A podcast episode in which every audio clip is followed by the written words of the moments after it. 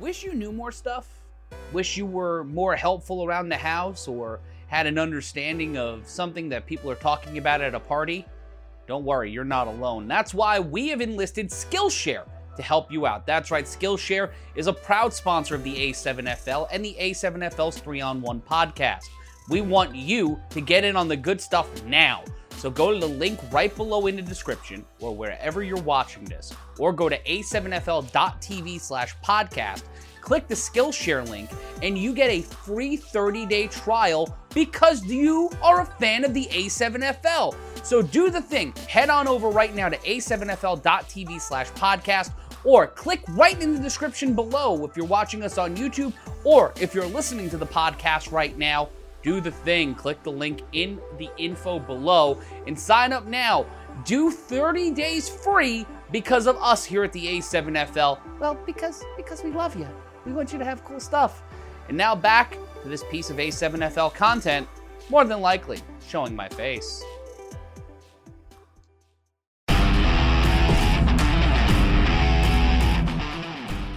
Hello, this is Derek Duncan of the A7FL Nevada division owner and your host for tonight's podcast. We are missing Mr. Casey Cox. I'm sure he will be dropping in here shortly. But on our line, as always, we have the division manager, Chris Vera. How are we doing tonight, Chris? Uh, could be better, but still trying to uh, to get better. But I can't miss any more of these, so I'm here doing my thing. Well, this is the one time I can call you a sick fucker and really mean it. In all actuality. Right. And uh, Casey just popped in, so when he gets live, I'll just Casey just drop in whenever you're ready. But I do want to introduce our astute guest, former division manager and now territory area manager for A7FL Southwest. We'll call it for now until we get an approved name, but A7FL West, uh, Nevada and LA territory manager Kelly Hurst. Hi guys. Welcome to the pod, Kelly. Uh, we've been talking all day about all kinds of stuff, but we brought you on today to talk more LA. But before we get into that, what's new in your world? Um, you know, I'm getting ready to start this upcoming season with A7, both Vegas and LA. Excited. Um, you know, football is good on every day of my life. So every day is a new adventure in football. But outside of that, real estate here and there, spending a lot of time with my family, loving my dogs. So I'm I'm good. Nothing overly exciting, but at the same point in time, I wouldn't have it any other way. Yeah, I call bullshit. I, I was on a call with you earlier today, de- developing what would be the equivalent of a Super Bowl weekend, and you said you got nothing really exciting going on. Okay, I see how you. Are hey, that's part of football. So that, okay. that is, you know what? That's part of my football journey. So at the end of the day, that's it, it, it keeps me up at night sometimes, but it also keeps me going. I believe that without certain aspects of what we're doing it in the A7 and our other collaborators, I would I would be missing a huge piece of me and and my extended family. So those are part of my daily activities that I love looking forward to, but that's yeah, well, and I'm going to put you on the spot real quick because I don't really know 100% the history. And I think our fans and listeners to this podcast would love to understand Kelly's football background and how you came to the A7FL.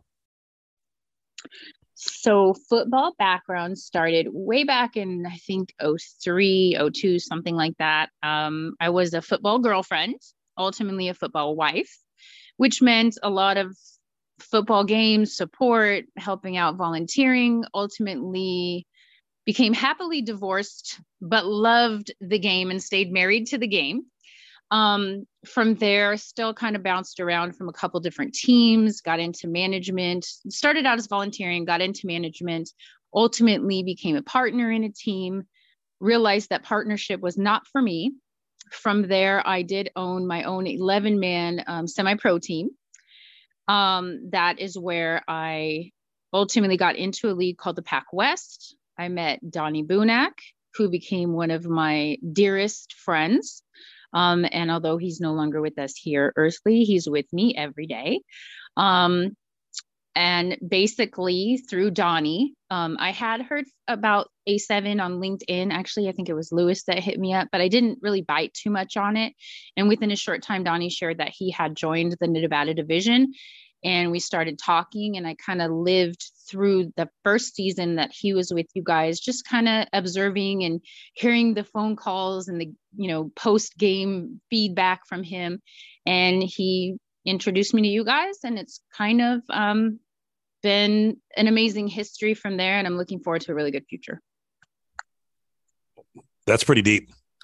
So your uh, football operations background is probably runs deeper than than mine uh, for sure. And uh, maybe not chris's. He's been running teams and leagues since i met him when a lot of years ago. We're not going to get into details on that but um, yeah right uh, so uh, obviously you've been an absolute godsend to us so i want to thank you for everything you're doing and bringing your talents to the nevada division and now running LA for us and running the territory for us for both sides. Uh, so, uh, do you think it would be appropriate to tease the A7 championship, which I'm affectionately calling Seven Bowl because I bought the because I bought the domain? I think that the A7 Bowl is something we should be talking about on a regular basis between now until July. I think it's an amazing thing we can share with our followers and kind of have them live through the working pieces of it with us as much as we can share. I think that would be an awesome thing to do. Well, it's a good day to do that then because uh, earlier today we had a call with me, Chris, and Kelly uh, working out the beginning framework for what would be our championship weekend at back down to Anderson Automotive Arena in Bullhead City, Arizona. So we're playing on a neutral site. Uh, some people would say that is an advantage for Vegas, and I hope it is if we actually make it to the chip. But uh, it is a neutral site nonetheless, and uh, the league has asked us to see about commandeering it for that weekend, and we're going through all the motions and putting together a nice little weekend uh, with music and uh, uh, exhibition games and potentially a big money flag tournament or a big money tackle tournament, depending on how this whole thing fleshes out with multiple partners, not just A7FL down there. Uh, music festival, I already said, potentially uh, a, a, rave has been discussed. Uh, a lot of good stuff. Uh, so we're excited. Uh, probably going to be meeting about this every week until it gets solidified and looking for sponsors for the weekend. So if you know anybody with some dough that wants to uh, expand their brand through us and our championship down there, that's a 7,000 uh, attendee space when we're setting it up for concerts, uh, 4,500 when we're setting it up for, for football. So we're hoping to sell that thing out for the weekend and make some real bread to fund this league for years to come. Well, and a huge shout out to Anderson um, Field. They are amazing. Ed and Elizabeth and their staff, they're accommodating. It's a beautiful facility. They're very supportive. They are attentive. So, um, you know, anybody who is listening who's interested in checking out a really cool facility, they have a lot of additional events that are there. Obviously, we definitely want to see you at our event, but huge kudos to Ed, Elizabeth, and their staff. And I can't speak enough about how they have made us feel welcome. They've supported us, and I see a great relationship with them working forward. They're an amazing facility. I agree. Uh, and Chris and Casey, you guys had the uh, fortune of spending time at the arena for the Battle at Bullhead and our fall chip. Uh, what do you think about hosting the A7 championship at Bullhead at Anderson Automotive Arena in Bullhead City, Arizona. I think it'd be I, incredible. I think, yeah, I was going to say, I think it's going to be incredible. I think it's amazing opportunity. I don't really see a facility like that in this area that we could host it at that would make any more sense than that. After being there the weekend we were there, it's just, it's perfect. I don't see any other facility that would be better. So I think it'll work out great, and I think it's going to be a fun weekend. We'll be, we'll be counting on you, Mister Play by Play. So, all right. Well, thank you for uh, letting us get that off our chest. We're we're excited about talking about it and hope and bringing the whole thing together. But the reason we got Kelly on the call today primarily is to talk all things A7FL LA, all things A7FL, Southern California to be more specific, and talk about the goings ons down there and how that's coming together. We've, uh, for those of you who don't know, we were planning a full rollout and discussing uh, how we were going to roll out Derek, me taking uh, control of the LA division. And we're going to do some sort of cool, crazy press release. And that never really came together. So I'm announcing it yet again here.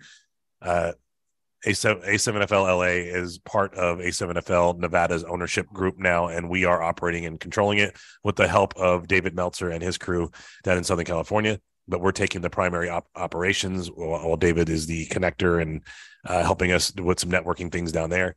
Uh, so hope hoping we can turn LA into short order what Vegas was at least last spring, and then hopefully into the fall and then to hopefully into raising to the prominence that we've had in Vegas. So there are some roadblocks. And Kelly, I, I, I don't know if I should just give you the floor to talk about all this because unfortunately for me, I know it all. but we have you on the podcast as our guest. You should be the one talking, right? LA is an amazing market.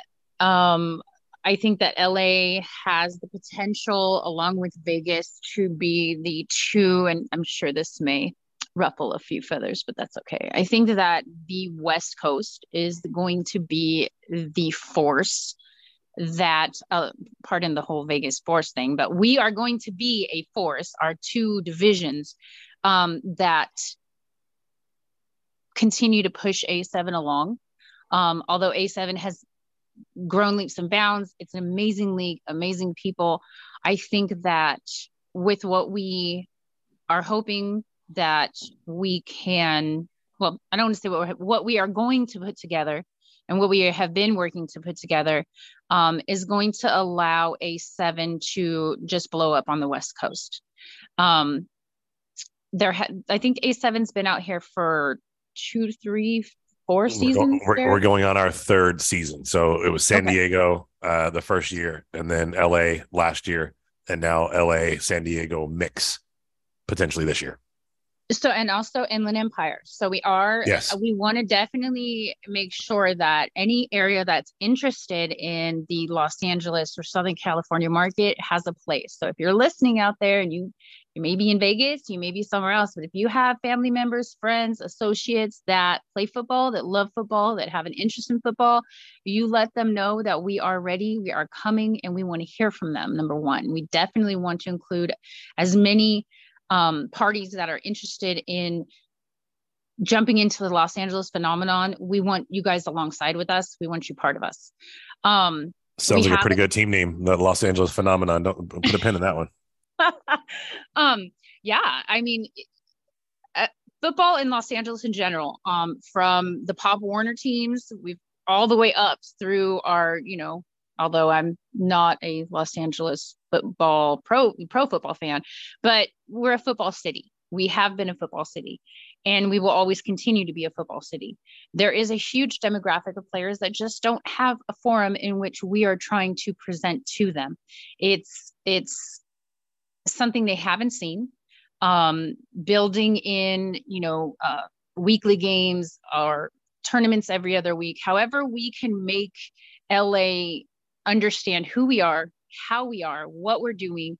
Um, I see no end to what Los Angeles can be, knowing our staffing, knowing our ability, and then knowing the partners that we do have in LA, Mr. Meltzer, his people. Like, it's literally a recipe for huge success. So I'm, again, I don't see where we're going to go wrong. I think whatever we put together in any of divisions that we work in, uh, they're going to be huge.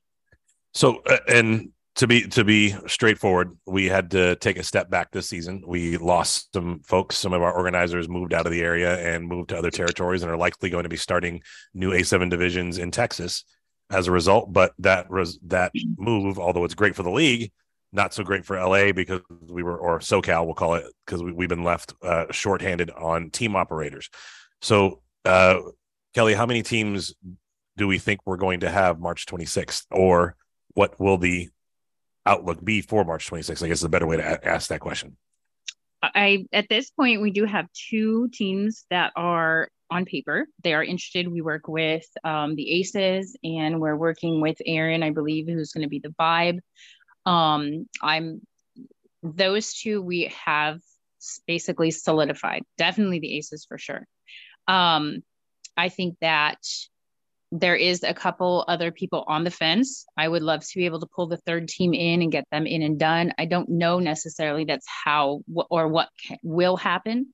At the end of the day, at that point, that's where we may need to look at tournament style play and invite as many people as we can into what A7 is doing. All right. Well, we'll segue into what, what is the plan for March 26th, if any? My understanding is, as and uh, the way that we had talked about is that 26 is that we would have our opening game between the two teams. Um, that's the goal. Um, uh, in the event that an additional team does not come along from there going forward, we would go into tournament style play. Okay, so March 26th, we're going to kick off with uh, the LA Aces versus either the Vibe or another team, or we're pretty sure it's going to be the Vibe. It, it, it would be either the Vibe or the Heroes. Those are the two team names that we have. I do believe that Aaron has the majority of the Vibe players that are returning, um, but that will be determined within the next few days. All right, and then the tournaments we're talking about. Uh, I, I should probably take the lead on that since you've said to me no less than 14 times. I don't know how to do tournaments. Stop bringing it up if you want me to run it. I'll do all so, the admin. I'll do all the admin. I'll welcome the players in, but all the logistics on the field, yeah, that's all you. right. So uh, the plan, and we hope it's going to generate interest in LA and bring folks out to to see what we're doing and give us a shot, is to host some either low cost or no cost tournaments with cash prizes to uh, generate interest. So let's say we throw out just just for a round number, a thousand dollars. You come play for free. As many guys put a squad together. A7 rules. We'll do the day. However many teams turn up and go up against each other, we'll do a full day of football and win, winner take all.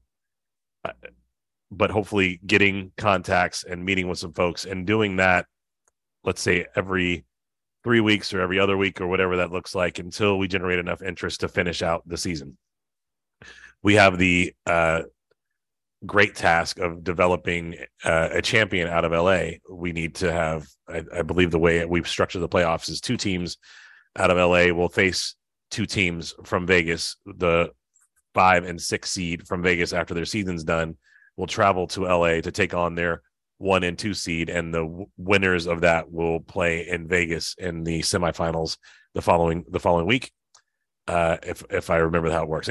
ultimately, the bottom two from Vegas go to LA, and then the winners from there come and play in what would be a either semifinal or chip to send our West Coast champion on to to Ohio to play against Ohio to see who's going to represent the West because Ohio is being considered in the West in the championship at likely Anderson Automotive Arena on July 23rd this year for our chip for $25,000 on the line. So, a lot of things building towards that. Uh, if anybody has any ideas in LA how to bring the masses out, besides m- maybe a guy like Snoop Dogg volunteering to be our commissioner. Oh, wait, that already happened. So what's the holdup? How come how come we don't have a thousand football players banging down our door when we've got one of the greatest football leagues in the country in one of the greatest football spots in the country that doesn't that, that doesn't compute to me. Why, why, why do you think that's not working? I think I don't think at at I don't think we've got the coverage now that we're getting the Snoop Doggs, we're getting the Ben Roethlisberger's, we're getting Coach Mike, we're getting Boomer Esiason, we're getting we're getting respected professionals who have played and lived the sport, um, saying, "Hey, these guys are legit athletes. In fact, some of these guys are equal to what we've done. I think that um, more traditional tackle football for the longest time has been the standard in Los Angeles. Even um, eight man football was never never really caught on. Um, for the longest time, fall football was the only football. Spring football was considered weak. You know, um, the spring leagues were never successful, and probably three to four years ago, there was a change and everybody went to spring ball So the fall maybe has one or two, maybe two leagues doing fall ball. Um, from there, I think you slowly started to see a certain amount of respect given to eight man. Um, obviously, with the recent boom in flag, you've had flag get a lot more respect when it comes. But but I really think the mindset in Los Angeles was always traditional, padded, eleven man ball. That's all football was. And if you played anything different, you weren't an athlete or you weren't a football player. So I think now that we're getting the recognition, I just think that number one, a lot of players have not been properly introduced to what we do, and now we're making that available. I think that having the support of the variety of people that are now coming alongside the league that are getting involved in the league, I think that that is, and I think really it's been an issue of timing, and I think it's just been an issue of not having enough eyes on what we've done. I think Vegas has done an amazing job to put A7 on the West Coast on the front of things. Um, a lot of players in Los Angeles are like, what's going on in, you know, what's going on in Vegas? And um, even some of my guys in San Diego were like, oh, well, you know, once, I mean, they were even naming players on specific teams. And I'm like, you guys play eight man ball in like Mexico. What are you?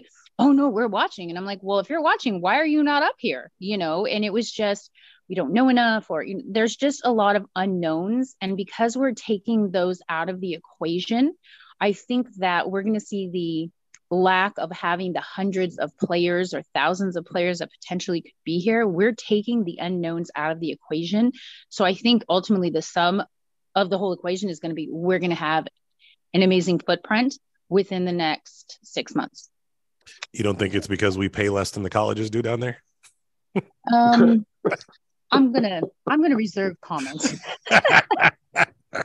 Might be one of the uh, reasons right there. I'm just playing. That's that's conjecture, and it's all legal now, so it doesn't matter, right?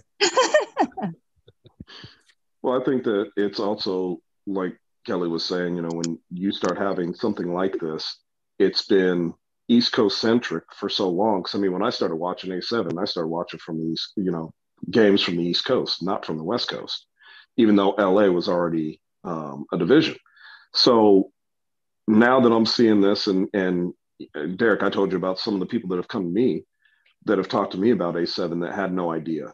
Um, I think that everybody's starting to uh, hate to put it this way, but stand up, take notice, and they're starting to watch the games, and you're hearing more and more even players, you know, ex players that have played in the NFL, coaches, what have you, talking about it because it is a uh, it's great to watch on TV and it's even better in person. So I just think that it's, you know, time, time for everything. And I think now is the time for A7. So we've got a lot of people that are interested in it. And the unique thing for me is the LA to Vegas connection is is strong in virtually everything we do, right? So it, whether it's rivalry or support, there, there's this built-in pathway from for LA to Vegas. People uh, leave LA, sell their 2,000 square foot home for 1.2 million dollars, and retire in Las Vegas in a, in a mini mansion, right? So we have that whole contention of people who have left Southern California for Vegas because of the advantages that you get in Vegas, but they still have all these ties to LA. And if we're not trading on that somehow and making that connection happen, I think we're we're missing the boat there. But I I wanted from Kelly's perspective, since you've now witnessed what it looks like to grow a division from scratch, LA uh, LA aside, what do you think is the the most important thing for a new division that want for let's say a, a new division owner that wants to bring in a division to their location? What's the most important thing for for them? I think your support staff is huge, whether it be your division manager, whether it be your coaches, your captains, your game day staff. I think that sharing the passion and I think sharing the vision of what the division owner is looking to do, I think that's key because I know that I could not do 99% of the things that I do if I didn't have an owner like you. I also know that there's other things that I could not do if I didn't have a counterpart like Chris or Coach Q or some of the amazing coaches that we had. So I think um I think that's a huge piece I think your support staff and and and being honest about where your vision is, being honest about where your passion is, and being okay if people don't share that same passion that they may not necessarily be at the same point where you are. Um, and then from there, number one, that passion and that um, the outlook, everything is very um, contagious. Your players are around, but they have to find people they believe in, people that they're comfortable with, people that will follow through with their word. Um, and that comes from the top down. So I really think, as any division owner, even existing division owners that might be struggling with the growth of their division or um, success in certain areas of their division, I think they really need to look at their circle. Um, I think understanding the landscape of their football community. Um, for instance, me seeing from 2003 all you know all the way back of how football has changed um the seasons you know first it was fall now it's like only spring. Seeing how eight man has now been um, and understanding and seeing how players have gone between 11 man eight man um, i think all of those are huge pieces. So it's it's just your environment and the people that you put into that environment will definitely weigh heavily on ha- the trajectory of whatever your division is. That's beautiful. We need to sell that to somebody. I'm sure there's a ton of value in what you said there. So thank you for that. Don't know uh, if I could if I could say it better. I mean, that's that's um, one of the things when it comes to business. You know, having that circle and and uh, making sure that the people around you have the same vision that you do. Say that all the time, but Kelly couldn't have said it better. That's what you just said is so true. Well, and I mean, it is the times. I mean, little times sometimes that we're out there and, you know, just kind of look at each other and saying, hey, I get it. You know, having a time where I can, perfect. There, there was a time in, in uh, the championship game during fall that I just kind of looked at Casey and I was like, we get it. You know, and it was that connection of knowing that we're on the same plane um, times that I've I've reached out or, or talked to Coach Q or John or you know different people within our division that we've been able to connect, and because of the football, and because of how we move as a division and our shared love for one another for what we're doing, that allows it to grow. So I I mean I definitely value my time with the people that I'm with in addition to what I'm doing. So finding that place is huge for any division. Oh yeah. Yeah, having having that um I guess you could say that friendship that you have and not no infighting or anything. Everybody sees things the same way. Everybody's out there just doing what's right for the league and trying to make sure that we're we're coming off professionally and we're doing everything that we need to to uh, make things happen. Um, it's it's been a joy working with you guys, really. So the one thing that didn't get mentioned in that, which I think is probably equally important eh, before you share your vision, is to sit down and write out a business plan so you understand your vision. Right. I I don't think most people when they get into football treat it as much like a business as they need to. They have a good business idea and they have an idea how they want to execute it, but putting it on paper and understanding a five year goal, 10 year goal, and working backwards from that five year, 10 year goal and understanding how you're going to get there puts a lot of things into perspective for a business owner who's who's developing a, a roadmap to to success. I don't see that happening with most individual team owners and that that I come in contact with from day to day. They're like, no, it's football, man. I got a team. I got my players. Here's what we're doing.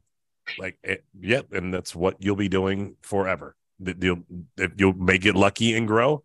Likely you'll get unlucky and fold eventually. If you, I, I had someone said say to me in a business meeting six years ago, if you don't, if you fail to plan, you you have literally planned to fail. And I have made that my mantra with every single thing I touch in business these days. So if I'm going to do it, I'm going to sit down, write a business plan around it, make sure the assets make sense, make sure I can achieve, attain those assets, and then go execute and then watch that business plan and execute it as I laid out and then and go back and revisit it every month to say, okay, is this still working for me? Is this what I still want? So I, I would argue, not argue, I would recommend that if you're starting out a business of any sort, sit down, write out an outline, and then put fill that outline in with real real items. All right. Well, that's my soapbox for the day. Uh, no, no, no. You know, I want to add to that too, Derek. I think that that is a missing piece in a lot of amateur, minor league, uh, you know, whatever label sports that any of us have probably been experienced in. I definitely feel without a doubt the lack of business acumen and the lack of planning have been a huge downfall to multiple teams and leagues. And I urge any division owner, team, even a coach who's not doesn't have a, an ownership, ask people around you that are doing it successfully. Don't be ashamed to ask what you think may be a stupid question because it, it there it you may spark an idea in somebody who is successful that is going to become even more successful because the question that you asked. So I would urge anybody, especially if they're trying to start something within the A7, is to reach out to these successful division owners and be realistic. When you write down those numbers do your research and make sure that your field costs or you know whatever costs or you know whatever it is you're looking at is accurate and tap into the people around you that are doing it because i know the circles that we have within a7 are more than happy to help somebody that's going to be doing any sports related thing but especially if it's a7 ask as many stupid questions as you can because in reality none of them are stupid yeah, the only stupid question is the one you didn't ask. And that's a perfect segue into and especially especially was talking about la I, I, had the great fortune of spending a little bit of time with david meltzer about a month ago and he was doing one of his pop-up uh, meetups and uh, each of us got a chance to to ask a question and one of the answers to his question i don't remember what the exact question was but it was don't be afraid even if you're successful to ask for help and and that's fine. But the way he broke it down for me kind of made it stick in, in, my heart to where now I'm rethinking the way I do business as well. He says, How great, Derek, how great does it feel when you're able to help someone else? I'm like, I love it. He's like, Why are you not allowing your friends and associates to do the same thing for you? And that that hit me like a wave at that point. Like, oh my God, I feel like I, I, I can never ask people for help unless they're attached to my thing, because why would I waste their time, right? That that's just the the way I've moved my my whole professional career. Like if what I'm doing isn't going to benefit you, why would I involve you? I, I, we can talk about it if you're interested, but I'm not going to reach out and go, "Hey, can you help me with this?" You're not involved. Since I've had that meeting with him, I've actually reached out to friends and family members and and other business associates like, "Hey, here's what I'm doing. I'd like your help." And a good amount of them said, "Dude, that's amazing. We want to help you." I'm like, "Oh, I never thought that that would actually happen. I didn't bother asking anybody because why would I?" but we don't talk about minor league football when I'm in your office selling lights, but now we do a, a, huge piece of that too is anybody who is successful how many failures have all of us gone through to get to a success i don't want to talk about her I'm sorry. oh no, trust me. I told you I was happily divorced. So trust me, you you understand that one. But I think sharing our failures allows anyone who's struggling um, a certain amount of grace for themselves to realize they're not alone. And it does take how many times of us doing something wrong to get it right. So asking about someone's failures, there's no shame in that. Sharing your failures is no shame in that. So again, with with people who are interested in any business, being human and giving grace to yourself is something that you all of us need to do probably on a regular basis. The majority of us should do that. But um there's a lot of things that it's okay that we don't get it right the first time, just as long as we don't give up. So I think Mr. Um, I think David's uh, advice was golden. Oh, absolutely. It's it's been game changer for me, and I will continue to live life the way I always have. But in instances where I feel like bringing someone else in the mix so that they can get some benefit from helping, I'm going to do that more frequently. I'm not going to be the guy that's standing up asking every single person in my contact list for, for help. That that's I'm just not that guy. Maybe I'll become that guy one day. That's just not me. But I think there's some value in it for people who who, who like to do that. I, I just it's hard for me to get my arms around it. Anyway, enough about my internal dialogue here. Um, so you know what they say: show me your fu- show me your friends, I'll show you your future. That's a good point, and thank God you're my friend. Uh, Uh, so sentiment, I, I, same, same. yeah, right. uh, so, and you too, Kelly. I was just responding to Chris. That let's not No, make sure you're not Trust me, and- can stuff with me, even if you don't want me here. I'm not going anywhere. right. And, and and the church and the church mouse is sitting in the corner. That's not saying anything with his new short hair. That's you, Casey. yes, I know. I've, Okay. I've been coughing. Sorry, that's Nah, no sweat. So, uh, sticking with the business plan and future plans, Kelly, let, us talk. Uh, we we kind of talked about we don't really know where LA is today as far as what how we're going to finish this season, but we've got plan A, plan B, plan C laid out. Are you are you prepared to talk about the fall? I believe that a fall brawl in Los Angeles is going to be a huge game changer for us. I think the success we saw in the Las Vegas area will be um, equally matched in Los Angeles, um, especially that Los Angeles does not have a lot of fall football going on. Um, I think giving guys, you know, leading through whatever spring looks like, and if we continue to maintain some of the contacts and do some events through the summer, I think that that will be a huge building opportunity to make 2024 spring out of control not necessarily out of control but again phenomenal. Um i would love to see a minimum of four if not six teams in the fall brawl um and ultimately lead to six to eight teams in spring of 2024 um I- i'm i'm ready for it. I'm here for it. Um we will start staffing for it now. I mean i'm i saw what I saw in Las Vegas from the first or second week I was out there through February was an unstoppable growth um, when it comes to Vegas. And I think if we start with that same mindset now, by the time we get to fall, uh, LA will have an amazing fall brawl or whatever type of event we would want to put on in fall. And again, continue that through the beginning of 2024. Yeah, we should do it in San Diego where they don't play football anymore. Well, yeah. I mean, I believe that San Diego is an untapped market. I there's a lot of guys that go over to Mexico to play eight man ball. There is a huge flag community in San Diego. Um, I would love to develop parts of San Diego to have their own fall brawl. If, if if we can get the the I mean to me as far as that is concerned, I think that there is no limit and that's why I start building now, getting the interest now.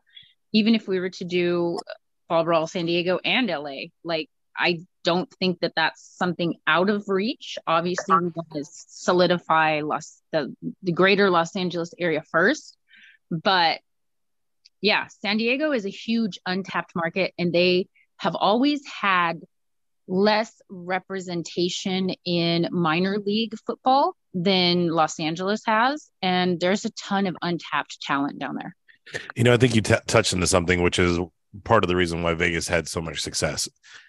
L- LA football market, Vegas not historically a football market, underserved with football, so we're hungry for it. So when something like A7FL or XFL or USFL or whatever comes to Vegas, people get excited about it. When it goes to San Diego, people get excited about it. When it comes to LA, they're like, "What the fuck is this? This isn't the NFL. We don't give a shit about it."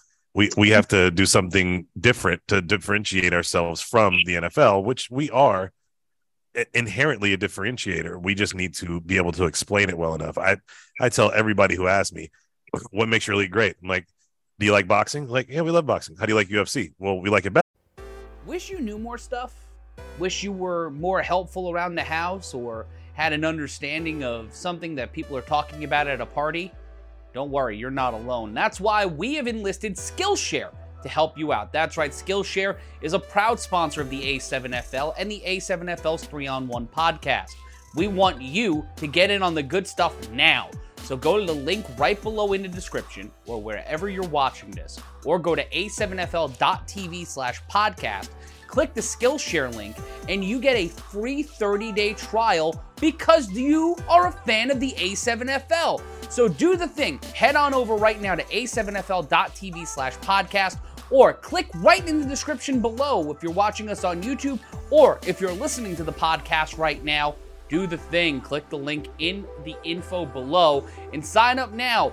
Do 30 days free because of us here at the A7FL. Well, because because we love you. We want you to have cool stuff. And now back to this piece of A7FL content, more than likely showing my face. Like, why is that? Because the people that are boxing are all prima donnas and there's too much money involved. That's that's the A7FL. We are the UFC we are to the NFL what we are to the NFL what UFC is, is the boxing. And once people start to see it like that and hear that story and understand that these guys are not protected uh, uh, elite folks, that they are working class, hardworking guys, hard hard nosed family people, that they have a much greater respect for what they do putting in that type of work on Sunday and then having to wake up six o'clock on Monday and go to work. Like that, it's a different level of fan and a different level of player that understands who we are, and we have to do a better job telling that story. And there's no better place to tell a story than Hollywood. So, with all of the things that are happening between Vegas and Hollywood, and Mark Wahlberg coming here and saying he's going to make Vegas Hollywood light, we also need to make sure Hollywood stays Hollywood when it comes to football. We when we do finally get you know the right production going on and we can get a reality show or some sort of documentary that talks about who we are, why we are what we do, having that LA to Vegas connection and the resources that are in those areas to put on a production like that it's almost just flipping a switch. You don't really have to do much back end work. You just find somebody who knows what they're doing and go, "Hey, do this," and they're like, "Yeah, that's a great idea. Let's do it." So, I, I completely got us off the rails. I wanted to talk about continuing the plans for LA. Not that a reality show isn't in the plans because it absolutely is, but using that and helping people understand that you might get more athletes turning out because they all want to be on TV or they all want to be on a show so they can have the status in LA. My my challenge with the the LA citizen who lives in the athletics or entertainment world is there all is not there all there's a lot of folks that are looking for status and something on their name to trade on you know influencers are king down there and you know if you're an influencer you can go into some places and get free food where in vegas that's just not happening so there, there's a lot of nuances about the region that we need to get a better understanding for of and tap into but i want to segue back to the point that or the the question that i was asking before which is plans for for the fall. So tapping into all those resources, getting things on the books, getting fall going in LA for sure, and solidifying that, and potentially San Diego. What what do you project as a start date for the fall? Um, I'm. This is where my whole like traditional mindset starts. I always historically have started fall football no later than like the last week of August, like right prior to the holiday, if not right after what is that, Labor Day? Um, and then go through the end of November. That's just what I've always done. That's always what I've been part of. I know that Fall Brawl in in uh, Las Vegas took a little bit more of a of a winter feel, and I think we started. I think we started the first week of December. That's just um, it's too goddamn hot to play in August out here. Right. So I mean, I, I really I am always like that is probably the only part of me that still kind of believes in traditional football, but I'm open to whatever we collectively decide to do. Um, that would be my target. My my hope would be the only thing is I'm thinking that's scary. So we're ending our spring season in July.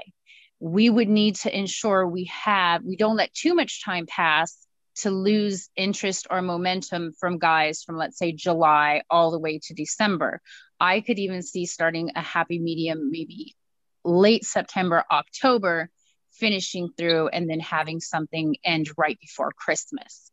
Um, so that way we're only including one holiday, meaning uh, Thanksgiving, and we could have solid football. But uh, honestly, I think our options are pretty much open. I don't want too much time to pass, but then I also don't want to put fall brawl right on top of, of uh, spring. So th- that is something I'm open to, whatever you know, as, as, as an overall. And you know, we're gonna we're gonna have to see what the what type of numbers that we have. But I mean, for me, I I tend to lean on the traditional side of fall football dates.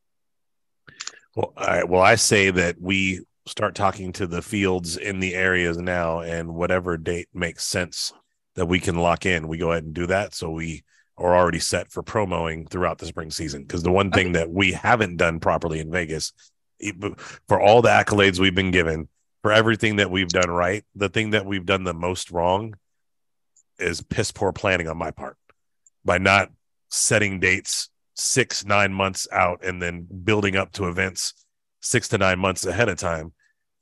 I never get the traction that I want for fans. I always have, I have for the majority of the players because we got their attention now, but fans require, you know, multiple hits over the course of three to six months to tease them, tickle them, have them do a save the date, make sure their calendar's open, and then three months ahead of time, send an invite to them. It's like, hey, this is happening. Two months, are you coming? One month, why aren't you here? Two weeks, what the hell?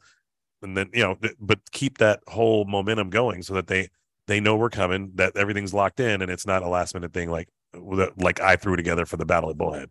Like although it worked great, we got a lot of attention, and everything kind of worked out.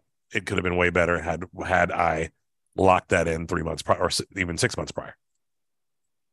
So no, I definitely like we can uh, this week start you know honing in our dates um luckily the good thing is, sundays for football um, because the schools don't generally use their fields.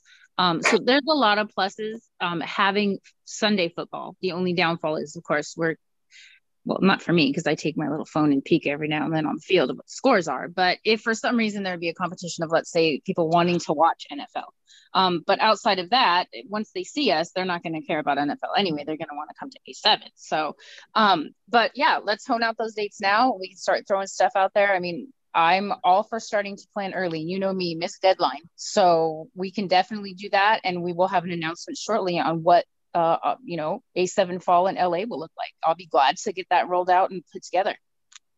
Well, and it wouldn't be a bad thing to start it, like you said, Kel, it's the end of August, beginning of September. It's not like Vegas. LA and San Diego's beautiful at that time of the year. It's not going to be real hot.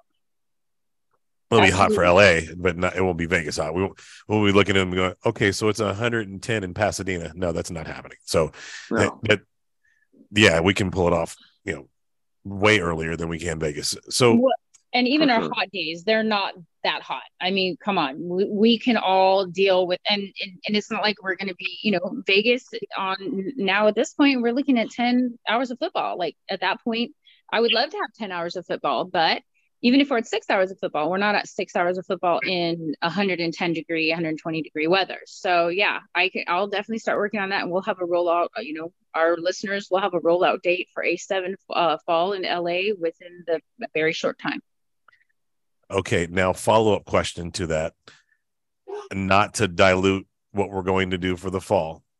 The fall in LA will be a full length field outdoor because we have to get people prepared for spring in Vegas, we are literally working towards taking our fall season indoors and doing an arena version like we did at the Michelob Ultra Arena during the Desert Dogs halftime, and having potentially a 16 team field, two location or six, eh, 16 team field, meaning how many teams it will be, not what field they're playing on, and potentially having two locations because there's not really an easy way to fit eight two hour games in a single day and not burn out our entire crew and staff and, and all of that.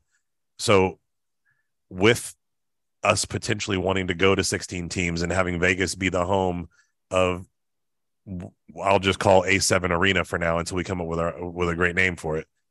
Do you think teams from LA will want to compete in a Vegas division?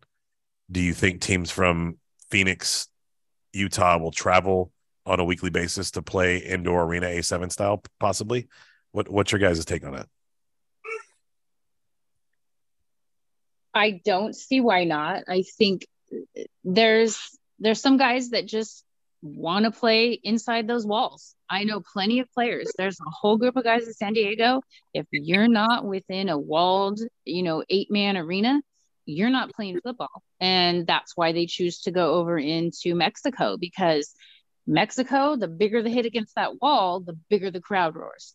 Um, so I really think that you will find guys that would be interested in traveling because that's what they crave. They crave that small arena, they crave the walls, they love the hits, even with or without padding. Um, so I think you will have a certain market that will come to Vegas for that. And I also think on the flip side, if there's guys that do still want that outdoor 100 yard field, I wouldn't doubt that Los Angeles might pick up some competitors from other areas that still would crave that outdoor 100 yard option. I think that we would see a lot of of people who may be interested in traveling or crossing into other areas. I I do not put that out of the mix at all. And I always say crazy is crazy. Guys that play football are partially crazy. I know that for years. So I think it's uh it's one of those situations where guys are going to come in and play the guys that want to play are going to play. They're going to find football somewhere. Now you're right, talking that... about doing the uh, the 16 team like arena style, um, and you say it's going to burn everybody out to do. You know that'd be eight games in a day. Have you thought about trying to spread that out over the weekend, doing a Saturday Sunday? I, I have not, but that's not a horrible idea. The cha- the typically the challenge is finding a home that is willing to give up seven or eight full weekends in a row. Right. So th- that would be the only challenge for that right now. The couple indoor spots that we're we've been talking to, we've only been talking about Sundays. I've not even thought about a Saturday. So I will certainly ask them that because that may make a little more sense, especially for potentially guys that are traveling up from LA. If we did most of the travel games on a Saturday, that might be a little easier on them. So they're n- not driving back in Vegas to LA traffic on a Sunday because we all know how much that sucks. Yeah, absolutely.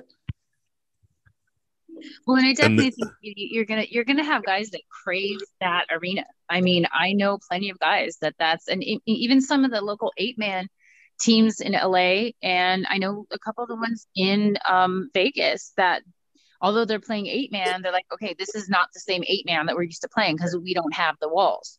Um, so, and there's a whole different appreciation for eight man indoor with the walls once you've actually seen it and experienced it. So I really think you will have people people um, seeking that out and willing to make the travel to that. And I think it's an amazing idea for A7 because it's taking a whole nother spin on our game and putting us in a in an additional thing where we're taking the lead on something that hasn't been done.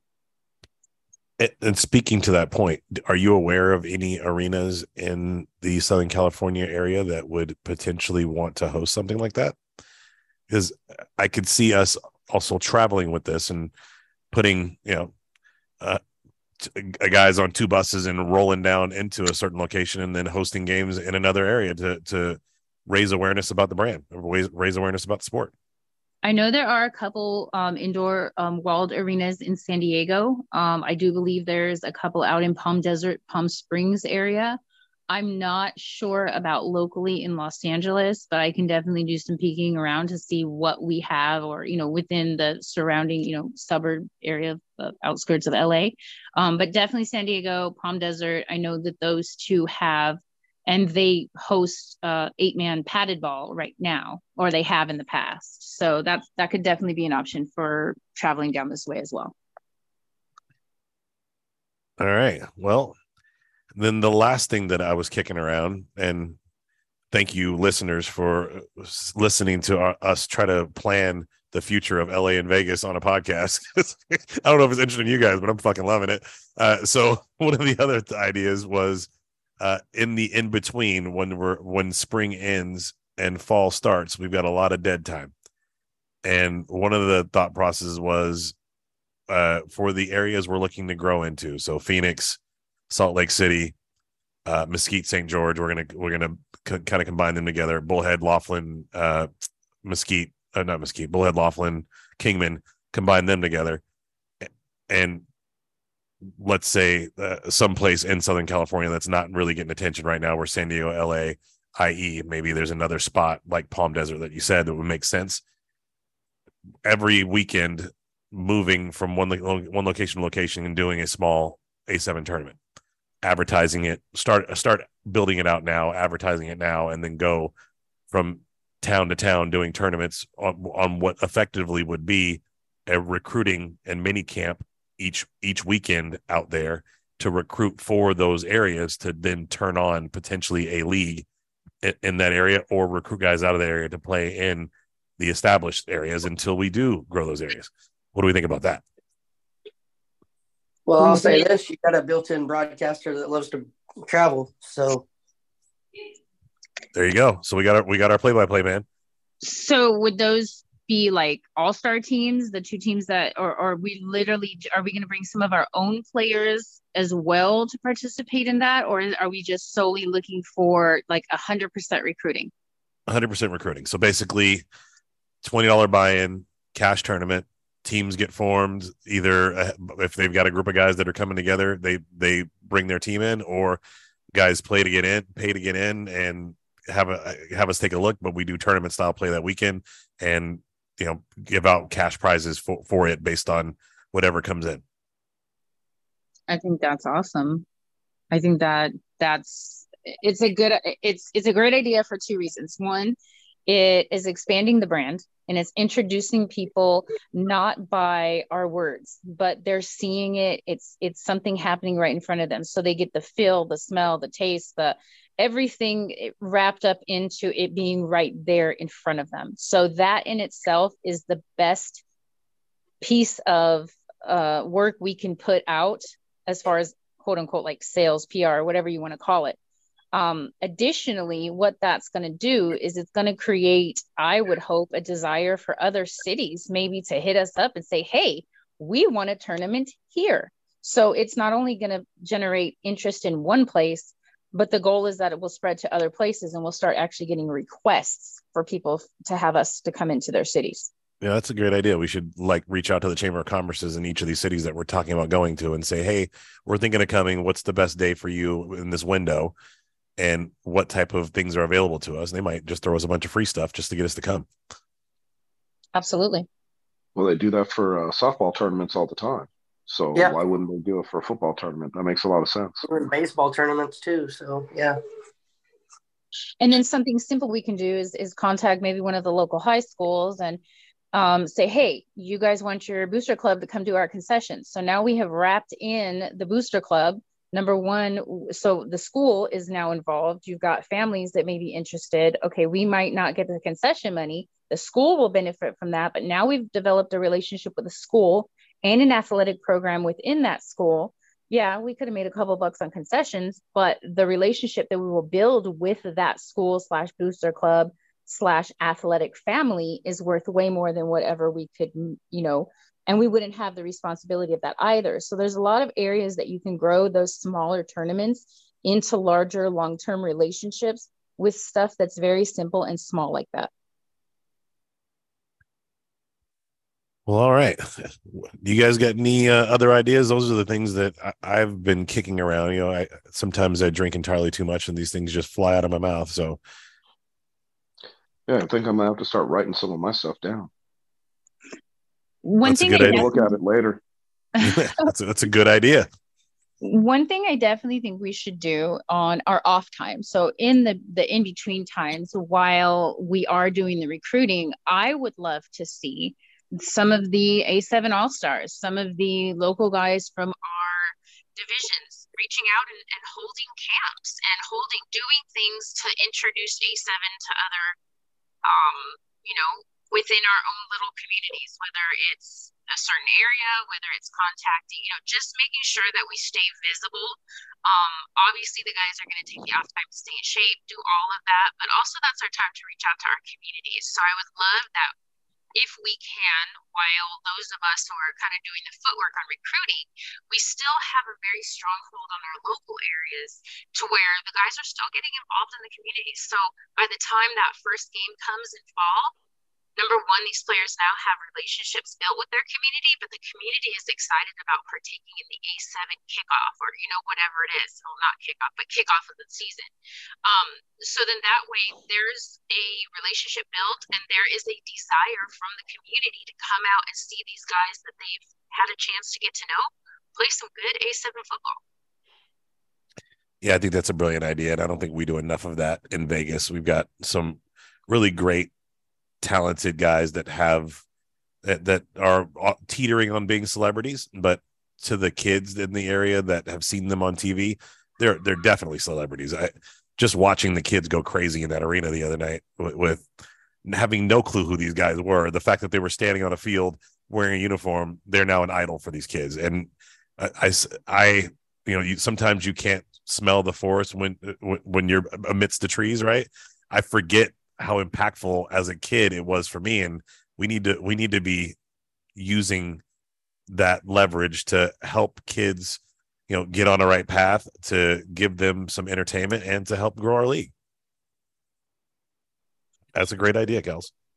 Yeah i'm i'm with that and i know that we have the resources to do it and we have we do have an amazing group of guys and i do think that you know even if we even if we spark interest in one child's life to take a particular path, then every bit of whatever work we done we have done is worth it. So just that one kid.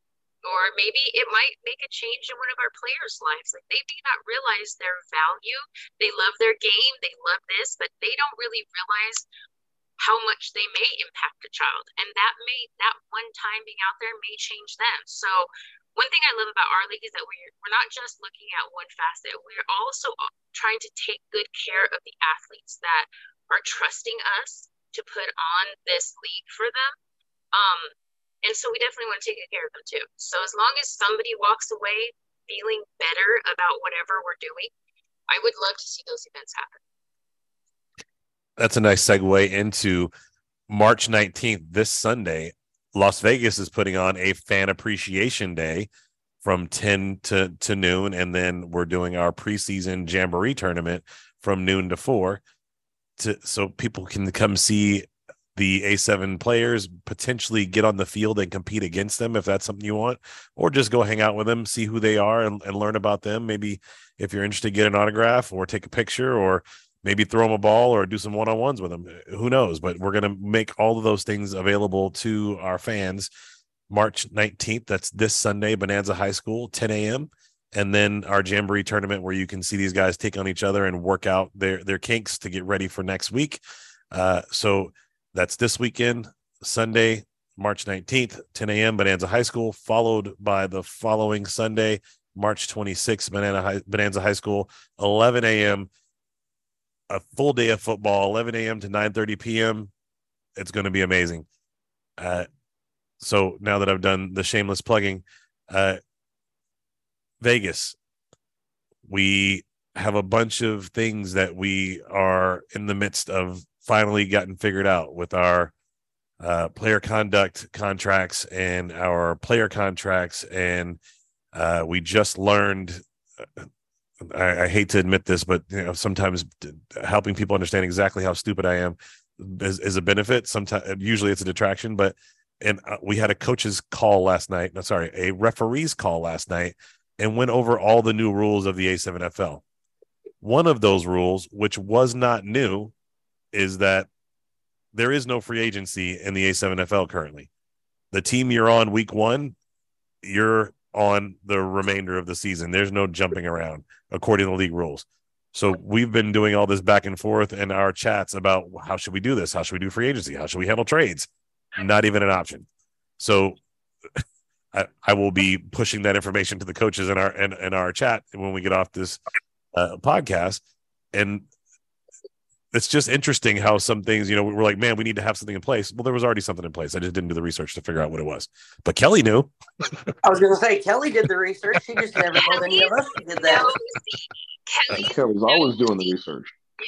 Hey Kelly, by the way, uh, Kelly, I think your Bluetooth died because you, you went from having a, such a great sound to sounding like you're four Under feet the from car. the phone. Right. Nope. Oh, how weird. I wonder what happened. I don't know. So I think maybe you sneezed and swallowed your Bluetooth speaker. and it's funny because I'm not even on. This is very weird because I'm not on a Bluetooth. I'm on my phone. Oh, maybe you hit speaker and then turn the speaker off or on. I don't know. Some, someone did you get water in your speaker? Is that better? Yes, There I don't you know what you just did. I don't know what the heck happened. So yes, Kelly knew because Kelly is hashtag nosy Rosie, She's not nosy, not, not nosy enough about her phone though. Go ahead. right? um, yeah, I'm that crazy girl that will read the rules 10 times to make sure that I know. And sometimes I still get them screwed up, but um, we'll work through it. I think the guys are going to be okay with it. They, we have a great group, group of coaches. And I think that regardless of where they land, they're going to be awesome. So that's, we're going to be happy about it, even though some people might be a little disappointed, but it's still going to be awesome. We have to talk awesome. And one of the things that, so thank you for that. And then one of the things that didn't di- get discussed on the call last night that they're still trying to figure out a way to implement is I introduced a new uh, onside rule for the referees to review. After we got off the call last night, Will Will called me. He's like, "Dude, I forgot to bring this up. I need to have one more meeting about this, but I can't find the right person to meet with." I'm like, "Well, let's you and I do it." So we fleshed it out.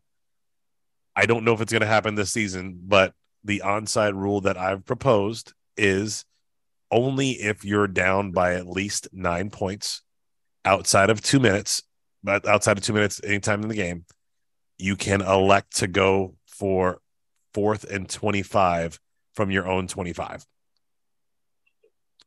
After within in a two minute warning, you can do it at any time if you're down. How do you guys feel about that? As a way to try to keep some of these games a little closer.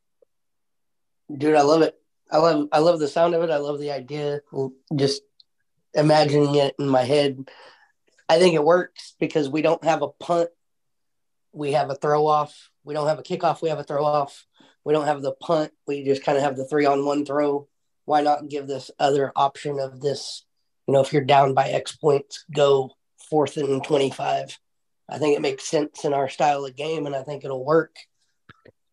Fourth and 25 from your own 25 though so if you don't get it you're effectively giving the ball to the other team on on your own 25 yard line or however far you get down the field so just like an onside kick they're they're high risk high Risk reward reward. Exactly. right Exactly. Well, and definitely keeping the games closer and keeping them, you know, that kind of takes up the whole sense of competition. And everybody loves to see good competitive games. And if if there is somebody that's down and this can bring them back right into the game or at least one or two steps closer, I think that it's going to be good for the overall game. It makes the game more exciting, I think. Absolutely. Sure. I have to agree with Casey on that one. Absolutely.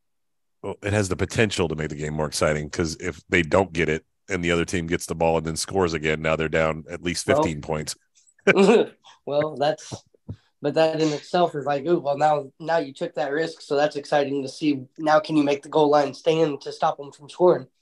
Yeah and, And you only give the you only give the mm-hmm. lesser team one play so it makes yeah go but fast here's the thing and that will that will hopefully provoke interest in making sure that guys are reviewing film and showing up to practice and becoming better competitors so they're not in that position. So at the end of the day if it doesn't even make the game more exciting hopefully it'll get the off field you know starting a little bit of fire to get these guys because they're all competitors and so if we can get that that comp the competitive spirit going and it means that they're really putting the work in off the field that may not happen again. So that might be a really humbling experience that's going to make the next game twice as exciting. Uh, and then the last big thing that got discussed and will now be added to the rule book is a rule about hair. One that Casey was su- was super happy to be involved with. hey, I had to get So- involved somehow. I was quiet the whole other time. So. Right. So so the rule now will be that the hair, if if lo- if long hair will be part of the uniform, so you can be tackled by your long hair without penalty. I tried to. I, I voiced my opinion that I thought it needed to be hair below the nameplate, so that the same the same tackling location. But the referee said that that's a little too much of a judgment call for us. If you're going to have long hair, it's going to be eligible to be tackled by. So, Pac Man Jones, you need to put Yeah. your shit up, bro. Tie your hair up, bro. LA, Yeah. you put your shit up, bro. Told me last night you can get grabbed by the top of your head and pulled down because you have long hair. Yeah, there was Yeah. a few dreadlocks that were out on that field. So yeah, guys, tie it up. for sure. Easiest thing to do. Well, that was that was my fun. of the things that I wanted to make sure I got out into the public, uh, kind of rules changes, other things. You know, we got some rules clarifications and things of that nature, but that's all kind of standard part parts of the game. There, there's the only thing that's weird that uh, that I recall hearing on our game is that the offensive pass interference is a 15 yard penalty, and apparently in every other league it's 10. I didn't even know that. I thought it was 15 everywhere else. So, uh, but outside of that, I, I didn't really hear anything too crazy. Guys, what about you? I'm just glad that they decided to u- utilize what uh, Will and I talked about, which was the ability for a runner to use the ball to keep himself up. And yeah, that was that was not- ridiculous that that wasn't okay before. I, I, Yeah, put the ball on the ground, you're down. I thought that was always uh, that to me that was always a frustrating piece, and also the piece about um, a player going down on his own and not being able to get back up. yeah, that's a good point. Thank you. So if a player goes down untouched uh, on his own power, he can get back up and advance the ball. Uh, I thought that that was always a rule, and I believe that it was officiated differently in different areas because the way A7 is built is if it's not in the rule book, you default to high school, and in high school, if you fall down, you're down. So they're actually writing the rule in that says if you go down on your own power, you can, and you're not touched, you can get back up and advance the ball. Good job, Chris. Awesome. Mm, just little things I brought up. So I, I mean, I, I, you know, to hear them uh, being put in as as regular rules is great because I think it'll also um, help out with the uh, gameplay. Because I mean, if you're if you're constantly as a ref, if you're constantly sitting there watching the rules and trying to understand them, you're missing things. To have these guys being able to play and you know kind of ball out, it's easier to ref a game especially one that's so fast. I mean, our game's pretty damn fast. So it's it's good to see these changes that are being made. Right For on. me, what I, I took away last night, which I didn't quite realize, but the reach of the experience of the pool of refs that we had. I know that Preston's guys are, you know, their experience is off the chart, but hearing some of those other guys that came onto the call, hearing Preston talk to them and them talking about all of their experience, like knowing that we have such a, a rich group of officials I was floored. I had no, you know, I mean, I, I only know a lot about us, our divisions. So seeing that, you know, some of the other guys that came on, and even though they may be refing in our division, I'm not going to know their background. I was very impressed, and and definitely the respect value that I walked away with. Number one, them being able to understand all of it, doing it as fast as they do, but knowing what they bring to the field, whether whether we like them or not, whether we agree with them or not, we definitely are blessed that we have the experienced pool of people that we do out there officiating the games. Yep, we just need him to throw the damn flag. Right? yep, absolutely. You, you you you want me to throw that every time he does it? Is it a penalty? Yes. Y- Yo, then yes, throw it.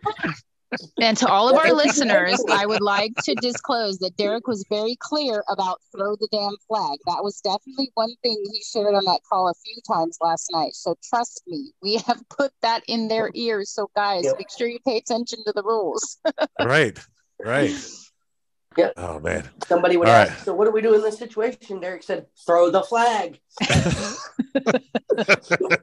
and then worry wrong about it. thing, We'll we'll change it later. Exactly. All right. Well, uh, I- I think we've uh, beat that to a pulp, and uh, we've run the amount of time we normally do on these things. So I'm going to start uh, asking for parting shots. Uh, I, I guess I'll start. I just want to say thank you to all the folks on this call, this call right now, but I want to give a special thanks out to our board, the A7FL Vegas Leadership Group. We had a great call Great before call. this one uh, kind of working out the details of our player conduct and how we're going to operate the player relief fund and the things we have coming up for the next season, how our board's going to operate. Just a really great group of of people. Uh, I want to spend another uh, another great shout out to John Woods. He, doesn't have a team this season as a coach, but he agreed to come and be our uh, stats and official scorekeeper. And in doing so now it's created a paid position for him by by the league we hope i've, I've recommended john for that position so just want to congratulate him one more time and say thank want to thank him for accepting the position in the first place that because he wasn't going to have a team and that the the reward is going to be he's being elevated in his status and working for the actual a7fl corporate league so uh good job john thank you uh chris what you got uh, I think I'd just like to thank everybody on the call and say, you know, it's great working with you guys. It's great working with people that share your same vision. Uh, D, thanks for putting the vision together and letting us come out and do our thing with it. Um, you know, you you uh, give us the respect and and also let us run with the stuff that we need to. So appreciate that. Appreciate you inviting me to be part of the podcast as well, because I know that wasn't from the beginning. And I think that uh, moving forward all the stuff that I've been hearing with LA and um, all the potential, it sounds like it's going to be a lot of fun. And so can't wait to dive into it. Thank you, Chris. How about you, Kelly? You have anything you want to leave us with? Well, of course. Thank you guys for having me on. Thank you guys for including me in what we're doing. Um, definitely shout out to the coaches, the players, the other support staff. Uh, shout out to any, you know, definitely the guys at the kind of corporate level of A7. I want to say a special shout out to the wives, girlfriends, moms, dads, kids that allow us to take your loved one away for a couple hours, uh, you know, a, a, week on on Sundays and whatever time they put in. Um, although it may be an outlet for them, we definitely value your sacrifice of their time. We love to have you out there with us, but at the end of the day, we really appreciate that you trust us with your loved ones. So, thank you for that. We look forward to seeing everyone this season, and I think that's all for me. That's well said. And that's why you're the area manager. Good Lord. all right. Uh, well, so I had one more thing I forgot. I, I forgot to say. So we're still looking at actively looking for sponsors and investors for for Vegas and LA. So if you guys know anyone who wants to be a part of this league, wants to be a team owner, a division owner, uh, or or just invest in what we're doing and and be a part of what we're doing from from a business standpoint, just you know as a VC of some sort, we're open to that. We need looking to raise another forty six thousand to finish up the season for both territories. We got our first uh, little bit in over the course of the last couple weeks. Uh, so I'm very happy for that, but need, need about 46,000 more over the course of the season to pull it all together. So it's not coming just out of my pocket. So if you like what you're seeing with A7FL, want to get involved and want to have a piece of the action, please don't hesitate to reach out. Casey, what do you got? Well, I'm I'm excited for what's getting ready to start. Um, Jamboree coming up, then the start of the season, getting back into my comfort zone, back at the play-by-play um, being in the booth is kind of something I love to do and I've done for 10 years. So I'm ready to ready to get back at that. And um, just to be clear, no, I did not send Kelly a list of questions that I had for her tonight. But every time I had a question pop up, she somehow seemed to come up with the answer for it without me having to ask it. So, well, if you put eyebrows on a mirror and made Kelly think she was talking to someone else, you you'd lose her for a couple days. So yeah, true. well, Kelly, thanks for coming on with us. Casey, Casey will you please take us out, brother? For me, I am Casey Cox. He's Derek Duncan, Chris Vera, and, and again, our special guest, Kelly Hurst. Thank you very much. Until next time, guys, we will see you on the other side of the ball. No pads, no problem.